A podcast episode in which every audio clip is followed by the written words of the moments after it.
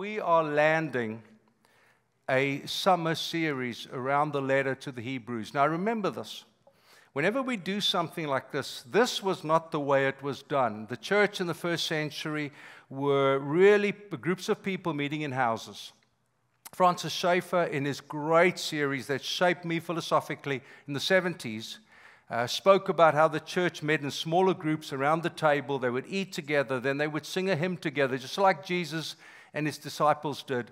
And then they would open up the scroll, a copy of a letter or something from the Old Testament or the Torah, and they would read that.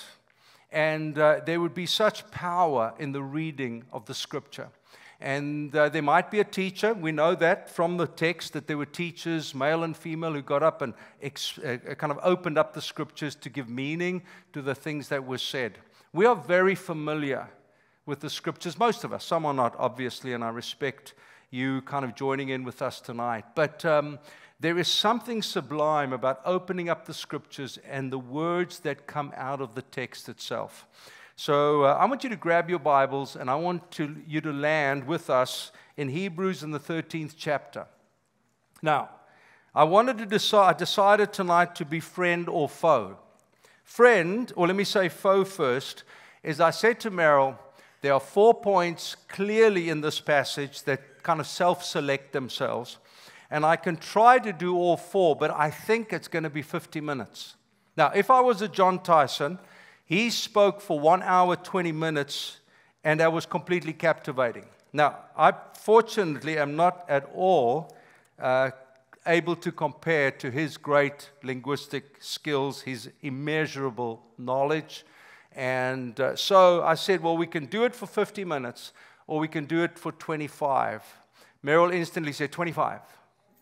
I took that as a compliment. I chose to believe my wife is compelled by my teaching. Then I said to Sam and Dana and Tyler, What do you think? And there was kind of consensus let's do 25. So there's a watch up there that's screaming at me, and we're going to try our best to give half of Hebrews 13 tonight and half of it next week. Um, I arrived at a friend's house. Some, I'd known them for a few years, and uh, he, he had a daughter in the 20s. And we'd had some contact, I mean, not amazing amounts. But the one night she had had a couple of drinks, and she looked at me and she said, You know, I don't trust you. Now, I know she was abused by a youth pastor. And, um, and I knew it wasn't personal. And I looked at her, and I obviously won't mention her name, and I said, Yes, I do. I know you don't trust me. My sadness is I've never been able to win that trust. Trust is a high virtue in the kingdom. I know we all have our virtues that we give great value to, but trust is one of the highest virtues in the text, in the heart of God. We sang some of those beautiful songs, hymns, anthems tonight around how faithful you are, how trustworthy you are. And uh, I am very aware that for some of you that's not true. That's not true of God. Your experience of Him is He's not trustworthy. The prayers you've prayed have not been answered. The wrestles you've had, He's not solved. The experiences you've had, He's not softened. It's been a brutally difficult time for you. So I'm not ignorant of the fact that trust is not necessarily one of the values and virtues you have affection for. Let's read the passage, and um, I will open it up just a little bit as I read it. You with me? Is that good? Okay, Hebrews chapter 13, and we are only going to do a section of it. Keep on loving one another. It's one of the great little phrases throughout the book. One another or let us. As brothers and sisters, do not forget to show hospitality to strangers, for by doing so, some people have shown hospitality to angels without knowing it. Continue to remember those in prison as if you were together with them in prison. You know, one of the interesting personalities in the New, in the New Testament is a man called Aristarchus. And Aristarchus, who appears in Colossians at the end of the book, I was studying Colossians uh, some years ago, And the commentator made an incredibly interesting point. He said it wasn't uncommon in those days when a person of high influence was imprisoned within the Roman prison system that they could bring someone with them. In other words, someone who wasn't accused of nor convicted of crimes, but who would choose to be incarcerated so that he or she could serve this person. And the commentator said he believes that Aristarchus went to prison. Paul says he was imprisoned with me. He actually went there to be a brother, to be a friend, to be a co laborer, to be a colleague in ministry. And if Paul was in prison, he would be in prison. Isn't that incredible? Isn't that a different story? Doesn't that tell us that this kingdom thing is completely other? Nothing we know really. And obviously, I'm South African by birth, been here 25 years. Most of you are American by birth. Um, and, and so the kingdom of God is completely different to anything you've lived in. It's the other. It's not right or left. It's certainly not middle or mediocre. It's other. That's why it was so offensive when Jesus started talking about the gospel of the kingdom, because they did not know what that meant. And here, the writer, and I think it's Priscilla, myself, others say it's Apollos or Paul or Barnabas, take your pick. But continue to remember those in prison as if you were together with them in prison, and those who were mistreated as if you yourselves were suffering. Marriage should be honored by all, the marriage bed kept pure, for God will judge the adulterer and all sexual immorality. Keep yourselves free from the love of money and be content with what you have, because God has said, Never will I leave you, never will I forsake you. So we say with confidence, The Lord is my helper, I will not be afraid. What can mere mortals do to me? Remember your leaders who spoke the word of God to you. Consider the outcome of their way of life and imitate their faith. Leaders, that's why you will be put in positions where the only way through is faith. Not management, not control, not organization, not planning, not strategy. The only thing, the key to the door is faith. Why? Because those around us need to imitate what we have. Um, Jesus Christ is the same yesterday, today and forever. Do not be carried away by all kinds of strange teachings, dear 21st century millennials. Do not be carried away by all kinds of strange teachings. My goodness, is it out there? And then verse 17, have confidence in your leaders, submit to your to their authority because they keep watch over you as those who must give an account. It's a very sober thing to be a leader in God's beautiful church. Do this so their work will be a joy, not a burden, for that would be of no benefit to you. Pray for us. Now, obviously, I've left chunks out. The passage, a beautiful, beautiful passage, held together, I want to argue, around the vertebra of trust, is around four big ideas. Can you trust community? Can you trust marriage? Can you trust leaders? And can you trust Jesus? It's almost like it starts that way and unfolds itself, unfolds itself until the ultimate question, as this book is landing, can you really trust him? And for 12 chapters, up until this point in time, the author is filling this scattered group of people, this diaspora of believers. I was thinking about it and I hoped to get picture off the internet, but I'm just not clever enough. Of the refugees who were the Afghan refugees who were trying to get through the Pakistan border. And I was absolutely startled by the fact that I could imagine um, you know, Dana and Stu and the kids are living with us. They've bought a house, they're renovating. Could you imagine with their two kids, they literally walk out the door one day, and I saw one family with one of those um, luggage, what do you call it? The little, you put in the, in the, in the, carry on hand luggage. I don't know why that slipped my mind. Here they are. There's a family, a dad, it looked like, a mom, it looked like, three kids, and one little roller suitcase. And I wondered, what did they leave behind? What did they walk out of? Did they lock the door? Did they leave it open? Did they say to friends, well, you guys can take the TV or the, leave the, the carpet or keep it, we make them. I mean, what was their thinking? And you and I have no reference for that whatsoever. It's completely outside of our sphere of influence. Think of those who are knocking on the door of our southern border, walking all the way from Honduras, Nicaragua, moms with babies, dads with families, traumatized by trying to keep your family safe and not be ripped off or raped. That, dear friends, is the context for this book. It's not a bunch of, can I be a little front footed say, not a bunch of white Christians sitting in a building.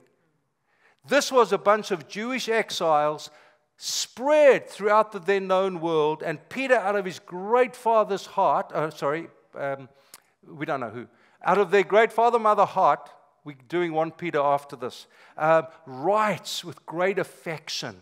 And to understand this book is to understand what they're facing. They've left everything behind. They didn't buy an air ticket, they had to walk out, ride out, gather enough money to catch a boat out, be ripped off, bandits on this side and that.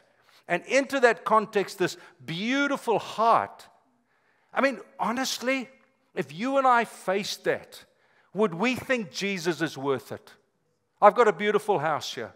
I'm 63. It's taken Meryl and I from when we were married, I was 22, to accumulate the capital, and now we have a beautiful house in Costa Mesa. Could you imagine if I became a refugee and left my one point whatever million dollar house and walk, and I leave it all behind. And I have nothing. And the only reason is Jesus. All that I have to say is, no, I don't believe him anymore. Monsieur, please stay in your house, no problem. See? It's only Jesus. That's the only reason why you're being persecuted. All that you have to do is say no, and you stay, and you keep your job, do you understand the beauty, mystery, wonder, complexity of this book? This is writing to a group of people who've lost everything. Literally walked out with what they could carry. And the author, that's why I think it's a woman who wrote it, with such maternal instinct, is writing almost on her knees saying, Please don't forget these four things. And the first is community. Keep on loving one another. Millennials don't trust. Chris Cillizza from uh, Washington Post wrote a very interesting article simply reading Millennials aren't, it seems, the trusting type. 2014, that's five years ago. It's out of date. Six years ago. Seven years ago. It's out of date, nevertheless. All right, so I didn't do well at math at school, okay? I was a wordsmith. I, I spoke my way out of, out of my degrees and whatever the case may be. But it's interesting then, and it's all changed, that the military and scientists were granted the highest level of trust. Church, not so much.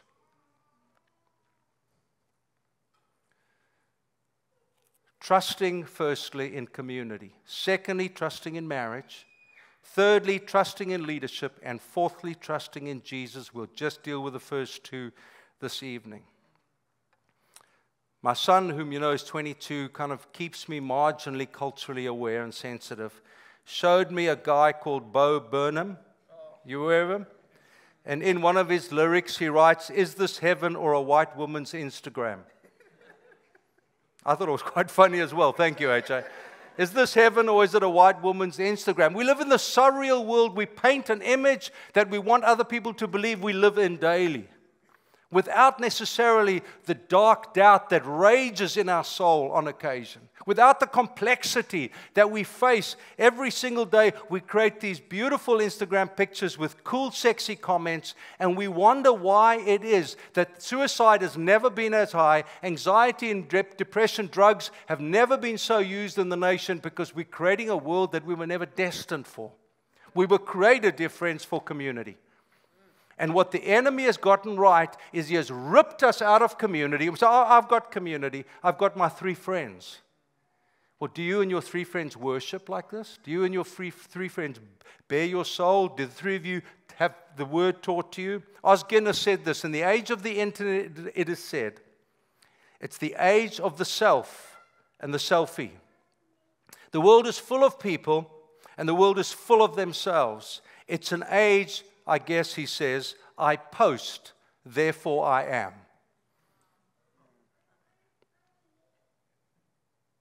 Community has been ripped from our priority system. I, uh, someone said to me um, this past week They said, You know, people criticize the church. Sometimes there's, val- there's truth in it, but they say, Why do they, and they used another expletive, why do they poo in the well and then wonder why the water tastes so bad? You don't have the right to criticize something you will not give your lives to. Trusting in community is a high value. You know, I love the church. I really do. I mean, um, I was at a, a, thing with John Mark and John Tyson last week, and they were giving away. John Mark's written a new book, Live No Lie. John Tyson's written a new book called The Intentional Father, and Jefferson, whom I'd only met there, has written a new book. So they said, All right, who's been preaching the longest? Put up your hand if you've been preaching longer than five years. And I thought, this is going to be a long, long thing, you know. And eventually, after 25 years, my arm was still up because I've been preaching for 43 years. Why? I mean, what the hell? Isn't it boring? Same old book, same old stories, same old stuff, same old church. You know why I do? Because I love my daughters. God invariably speaks to me through my family. And when they were little bitty things, I thought I was going to have a son. And when my eldest daughter was born, major complexities, emergency cesarean section, her head came out like a cone. And uh, the OBGYN said, He's a girl, he's a girl, he's a girl, super confusing. But I fell in love with her. I held her in my arms for the first time, and I was absolutely compelled by her beauty. Truth be told, she was quite ugly. She's stunning now, and she's done plenty of modeling, but she wasn't then. You see, something happened in my heart that captured me, that held me. And I can walk you through her life as seen through my eyes, with her warts and all, her weaknesses, her brokennesses, her lies, when she was trying to hide away from me. I said, Nas, listen, baby, can I tell you something? God is more committed to you than even I am. And even though I'm traveling and preaching all over the world, this I guarantee you God will tell me what you've done. Just be honest with me. And He did, many times. But you see, there was a day I walked her down the aisle. She was 18 years old, just turned. She just finished high school. The man she was marrying was the son of friends, six years older than her. And I didn't doubt it for a moment. But there was a poignant moment when we got out the car and it was an outdoor wedding, and we walked towards the red carpet, and it was all beautiful up in uh, West, uh, East San Gabriel Valley. A friend of mine was the manager of the hotel up there. And um, as we got to the corner, she said, Dad, I have something for you. I said, Okay. And she said, Will you dance with me one more time? Because as a little girl, I would put their feet on my feet, put my arms around them, and we would dance around the lounge together. Na, na, na, na, na, na, na, na. And she chose to walk down the aisle to Josh Groban's You Lift Me Up. You know the great old hymn? And we danced together one more time. Because I was taking her to a six foot four soccer player surfer, and I wasn't getting her back anytime soon. Uh, hopefully, never. But, but you see, you see, all of those sleepless nights, and she did not sleep well, all of the lies and deceptions and all the things that part of growing up meant drew me closer to her. My affection for her grew. And if I could do that to my biological child, that somehow in God's grace and kindness He gave to me, how dare I fall out of love with the daughter the church. Honestly, I've been hurt, probably worse than any of you, by the church. I could keep here a long time. But you see, when I got up at night, and Meryl and I would sometimes from 2 o'clock in the morning, Nas would cry until 5 o'clock. We saw the sun come up, we'd have a picnic because she wasn't sleeping anytime soon. But the love conquered the vulnerable moments. What the author appeals to is the ability that we have to enjoy the love of Christian community. And, folks, you won't ever discover the depth of it until you've been hurt by it. There is no such thing as the perfect church. There is no such thing as a place without pain. Ask Meryl, we've been married 40 years. But it's our ability to dig deep into find love, the nugget of beauty, wonder, mystery, affection that leaks its way out of all the stuff that can so easily swamp us. And I want to appeal to you today not to allow the pain and trauma that the church has offered you and let that be a stumbling stone. Dare I say, very kindly, I hope your love for her is very shallow. If someone being unkind to you can throw you, if a leader's word that has an edge to it can damage you, your love for the church is just not deep enough. There are four Greek words for love. You know that. Eros, from which we get erotic love. Storge, from which we get the parent child love. Agape, from which we get the love of God towards us. It's a very self giving love. But the word here is the word Philadelphia.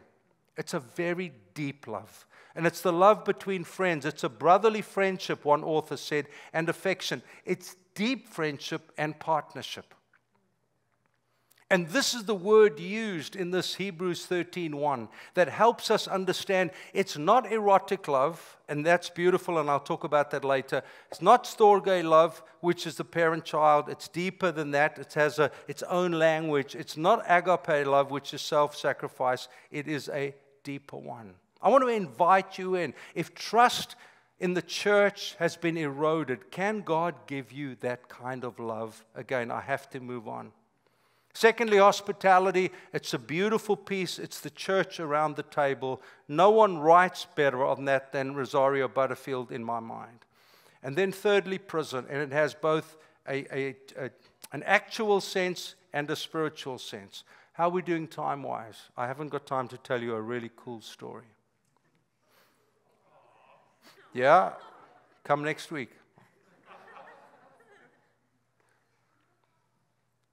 A friend of mine, when we were doing apartheid years in South Africa, we chose to resist it. It's very interesting watching the political system in this country.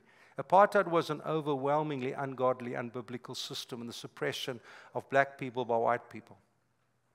And we could, under no circumstance, embrace the lifestyle. We had to act. So we marched, we sang songs, we preached against, we prayed and fasted weeks at a time. The longest we fasted was for three weeks, the whole church. You. Three weeks for South Africa. Amidst all of that, Terry, who was on team with me, met a black man, an activist. And um, they became friends. And uh, this man, whose name I forget, used to keep a suitcase at the door because he was going to get arrested. He just didn't know when. A little overnight bag. And one day, he didn't arrive for a coffee with Terry. So Terry got hold of his family, said, Where is, I think his name was Bongani. Where is Bongani? Uh, he's been detained by the security police. Oh, said Terry, okay. So he went to the prison and he said, I want to meet, go and see Bongani. Oh, no, they can't. You're not family. So Terry said, I demand to meet the highest level of authority. He got an appointment with the colonel. The colonel said, uh, Mr. Vishay, you have to understand it's only family that can see the incarcerated. Well, Terry said, You don't understand. I'm his brother. Terry's as white as can be. Bongani is as black as can be. The colonel had no, he, he didn't know what to say. He fumbled his word. He said, Okay. Terry said the first time he walked into the room where visiting took place, he was the only white man in a room full of black people. And they viewed him with ultimate suspicion. Who is he? Is he part of the boss? Is he the man? Every week he'd go into the townships which were barricaded in, cops at every entrance to the township. You couldn't get in and out. And he would go through with bags of groceries and for the family and gifts for the kids. Fast forward about 30 years. Terry goes back to South Africa, leads a church in Pasadena now, goes back to South Africa. And Peter Watt, a mutual friend, says, Terry, there's a man I need you to meet. In fact, he's here at this meeting, at this conference right now. So Terry says, Hi, my name's Terry. This black man starts weeping. He says, You don't remember me, do you? Terry said, I'm sorry, I don't. I was Bongani's son. And he said, Everything inside of me wanted to hate you, white bastards. But I couldn't.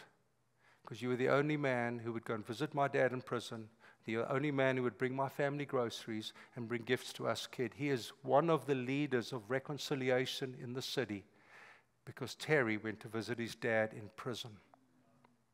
See, can I just be a little cheeky? Please don't BS me about the church while you sit in your fancy car in your protected world and believe you are highly lifted up to be able to criticize the church. There are many people who are invisible to the naked eye, but whom Jesus sees, who are captains of reconciliation, love, affection, sacrifice, and service. I love the church. All right, moving on. Secondly, quickly, and I said I will just do two of the four today. Thank you. Sorry for if I got a little bit cheeky there. I, I just, I just, it just exhausts me. People who do nothing and whinge and whine about the church. Do something and then criticize. If you're not doing anything, just shut up. Just shut up, for heaven's sake. Okay. Number two, big capital. Number two, trust in marriage. Um, I know I'll regret saying all of that, you know, the last two minutes. I'll toss and turn on that tonight. You know that. But that's okay. It's my problem. Trusting in marriage. What, why is this a thing? Because under pressure, our marriages are scrutinized. Under pressure, the, the, the, the, reality of, of a marriage and the cracks and the weaknesses begin to surface themselves. And there are three things that the writer identifies in marriage. Very interesting. The first is honor, the second is intimacy, and the third is generosity. He says this honor marriage. Honor, there we go. Marriage should be honored by all, and the marriage bed kept pure. Now, what does that mean? What, what, is, what does that mean? Well, there's all sorts of fancy words that time is not my friend as normal. But, but I want to say this, dear friends marriage is honoring things from God's perspective. Manner is rec- uh, honor sorry, is recognizing how God sees this. And why do we love weddings? Yes, the bride may be stunning and she hasn't fed herself for three months and she's got this tiny little thing in the hair that's been test driven three or four times as they come and the makeup artist done it four times and she didn't like that and the guy stands up in the front and he looks around he starts weeping as she walks down the aisle and every young girl says oh oh, hope that happens to me one day. Now, that's not why we're compelled. Because prophetically, it's a picture of a future at the culminating end of the ages, a bridegroom will fetch his bride. It will be the ultimate Cinderella story. He will burst out of the heavenly limitations and he will break into, notice that oxymoron, he will break into Project Planet Earth on his steed with his tattoos, as Driscoll said all those years ago, and he will, with raging passion, fight for his bride. And the Bible says he will gather unto himself from the four corners of the globe those who are his. It's the ultimate love story. It's between a man and a woman. It was in the garden, it will be in the garden recreated, in the new heavens and the new earth. It means we speak well of with love and respect. You want to get married? Your language has to shift to that. I remember doing a wedding many years ago, I didn't know the couple super well, and, but, but I agreed to do it. And I was sitting at the reception, and uh, the table, kind of, you know, where the, the bridal party stood, and, and, and the, the bridegroom stood up and he said, uh, Well, hi, everyone. And she kind of tugged at his jacket, and, and, and he turned and he said, There she starts nagging already. I thought, You're not going to make it. They didn't, because the marriage isn't honored. Honor means to speak well of. Honor means to see what this person will become. Honor means to craft a marriage you want. In Merrill's therapy practice, they use this little phrase. I love it. What is it like living on the other side of you? What is it? Not, not what do I, what is it like living on the other side of you? And the marriage is to be honored. Secondly, the marriage bed is to be pure. John Tyson says, the early church, it's wonderful. The early church was strikingly different from the culture around it in this way. The pagan society was stingy with their money and promiscuous with their body. The pagan gave nobody their money and practically gave everybody their body. And the Christians came along. And they gave practically, they came along and gave practically nobody their body. And they gave practically everybody their money. What a statement. Listen, John Mayer wasn't the guy. Oh, some of my notes are up there. I didn't, I didn't think they were available. Um, but, but, you know, that, your body's a wonderland, that should be a hymn we sing. Yeah, it's, it's from Song of Songs. A friend of mine was in the army. They were in patrol. He had a little Bible in his backpack. And one evening they were sitting around the fire. And he said, Hey, guys, hey, guys, I've got something to read you. And he opens to the Song of Songs and he reads the king, the author's description of his wife. Oh, you used to see her eyes. Oh, my word, her neck, her breasts. See, body's a wonderland. Her navel. Oh, you must see her legs. See how quiet you are.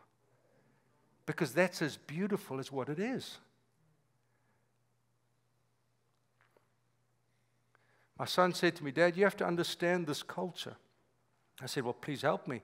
He says, You know, he said, You know, millennials sleep together and then decide if they're going to date. I said, Hang on, hang on. Oh, hang on. This is an old brain, receding hairline, belly wobbling. Tell me again. He says, No, we sleep together, and apparently he doesn't. He says, And then we decide if we're going to date. That's not that. I'm stingy with my body. This is kept for someone else. It's not your sticky fingers. Not for you to pour them and, and, and, put your hands in all sorts of places. That has been studiously, meticulously, and wholly kept for someone else. Chris, So you're just a little kind of boomeresque. Oh, no, I'm not. I love the Bible. What's that? Yeah. And, and there's something just incredibly mysterious. Listen, Meryl and I were virgins when we got married. Our first married night, we were clueless. I mean, I walked, I arrived, you know, I'm like Mr. Stud. I got this. Never heard, no one counseled me. No, I read a couple of books. I got this. I'm a guy. I'm red blooded male. I'm 22. I got this. I did not have it. I want you to know I did not have it. I was clueless. And we had to, Meryl was 18, and, and, she, and, and we had to find our way together. It was an unfolding narrative of discovery. And then we didn't want to talk about it. So then it's super awkward, you know. Is that good? Isn't it good? I can't ask. What happens if she says it's horrible? So I'm not going to ask. And, and, you know, it's like, Crazy. And it's an unfolding story 40 years later for which we are so grateful. Her body was a gift to me. Mine, I don't know if it was a gift to her, but I'm just going to pretend it was a gift to her. There is something incredibly spectacular. I've got to land. When we offer our bodies in this way, stingy with my body, stingy with it. But oh, I'm generous with my money. I give it all away. But this I keep for that great and glorious eternal partnership. Eternal because it's God authored. In our dark times, I'm sure at least three times we could have gotten divorced, normally because I was the jerk. But we didn't, because there was something of eternity's fingerprint on our marriage, on my heart. There was eternity. And I don't, I'm not unkind to those of you who've gotten divorced or suffered horrible breakups. Not at all. That's where grace comes in. But I was so persuaded that God's fingerprint was on my heart, that He'd given me His daughter to nourish and cherish and serve and love and care for. It wasn't this gorgeous woman that was there for my sexual ego. Wasn't. And honestly, Meryl is stunning now. I, on, I, can say with integrity, I think she's grown more beautiful over the years. But when I met her, she was 15. When we got married, she was 18. H O T. Like super hot. You with me? The author is inviting us into another story. Don't do as the world does. Something inside of you dies every time you sleep outside of the context of the marriage bed between a man and a woman. Paul says that. Don't join yourselves to prostitutes. Lastly, you okay? You don't mind me being a little passionate, a little bit cheeky? Lastly, money. It says here that I've learned to be content in all things. Keep your lives free from the love of money and be content with what you have because the Lord has said, Never will I leave you, nor will I forsake you. Russell Moore is a Baptist pastor. In fact, he was head of the Baptist University for many years. And he tells the story, and I'm landing. He tells the story of uh, adopting two kids from Russia. Now, tragically, the Russian orphans, not all of them, but these were, were emotionless. They'd never been held, cuddled, kissed, never been told how beautiful they were, how wonderful they were, that God's got a plan for their lives never been prayed over. They were left oftentimes in their own dirt and filth and muck. And he said when he and his wife walked in for the first time and shown the two kids, two brothers that was allocated to them, they wept. They wept. They returned once all the documentation was done, and they went to these two little kids to whom they had begun to show emotion. And the two little kids were distraught because they had to leave. They couldn't take them with them. And he turned and he said to them, He said, I don't know why I did it, but the words came out of my mouth I will never leave you or forsake you. His story is profound. The wrestles they had with the orphans and the challenges that it demanded. But you see, when this revelation, I will never leave you or forsake you, captures our hearts, these things seem so inconsequential. This portion is about money. I went to the Marketplace of Ideas in a place called Bride Magazine. Couples, couples have argued about sex and money since forever. The number one and two things couples say they fight about. While sex and money are the most important things couples get mad at each other for, there are other things. I found it so interesting. This is not like a Christian, you know, quoting Hebrews 13. This was simply the notion. Now, what is the other way? What is the other way? The other way is this incredible world of contentment. Paul says in Philippians 4:10, he says, "I rejoice greatly in the Lord that I at last, sorry, that at last you renewed your concern for me. Indeed, you were concerned, but had no opportunity to show it." I'm not saying this because I'm in need, for I've learned to be content whatever the circumstances. I know what it is to be in need. I know what it is to have plenty. Bob Mumford said in the 70s, I've been rich and I've been poor, and rich is better. And I kind of agree. I've learned the secret of being content in any and every situation, whether well fed or hungry, whether living in plenty or in want. I can do all this through Him who gives me strength. What am I landing in?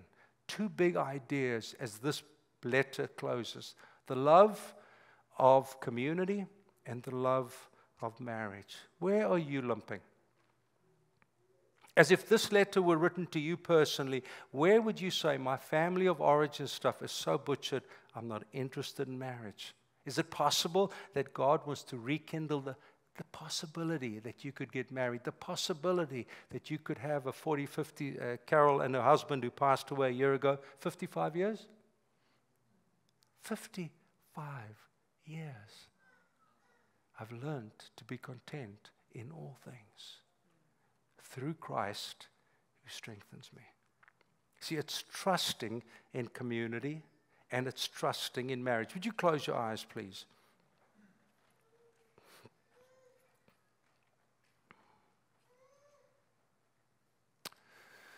Father, I thank you for this incredible room of people. I love them so deeply. Forgive my passion where it represented you poorly or I said things that I maybe should not have said. But Lord, there is truth hidden in here that you are desiring to rekindle trust. Trust in community. Communities hurt me so badly, but dare I trust again? Trust in marriage. Although I have seen marriage so poorly, Jesus, if you value marriage, that at the end of the age, that's what you are most looking forward to the groom with, with his bride. Can you rekindle that in me? Can you give me that hope, that confidence, maybe even that joy? I wonder if some of the leaders would just come and stand alongside me here. I didn't know how to land this, to be honest. I tossed and turned, rewrote it, thought about it again. And I don't even know if this is the best way, but this is what I want to ask. I want them to say, not behind me, alongside me, if you don't mind. I want to ask you can you be courageous enough and vulnerable? And I know it's very public, and, but we're going to land it in a moment. But I'm going to ask you if you know that there is mistrust in your heart around those two things community, it's hurt me. D, are you available? Yeah, I didn't know if you were the babies. Um, that the church has hurt you. I'm so sorry. I'm so sorry. It should not be. But it is, and it has been. And I honestly can understand why, to some of you, it's just not worth it. I don't even know why you're here tonight, but maybe there's an inkling that you actually want this to work. Maybe. Or marriage as a trust. I mean, I've had people say to me, I was talking about church as a family in one of the churches I work with, and a guy called me over at the end. He said, Please don't use that word. I said, What word? He said, Family. I said, Oh, why? He said, My family was so butchered. It isn't one good thought. I cannot cope with a church as family. Never heard that before. But you see, folks, that's what times like this are for. Where we can say, God, is there any hope for me? Community and marriage. Is there any hope? Can you come and unpackaged a heart of mistrust, a heart of pain, of disappointment. I look at Chris and he so loves the church.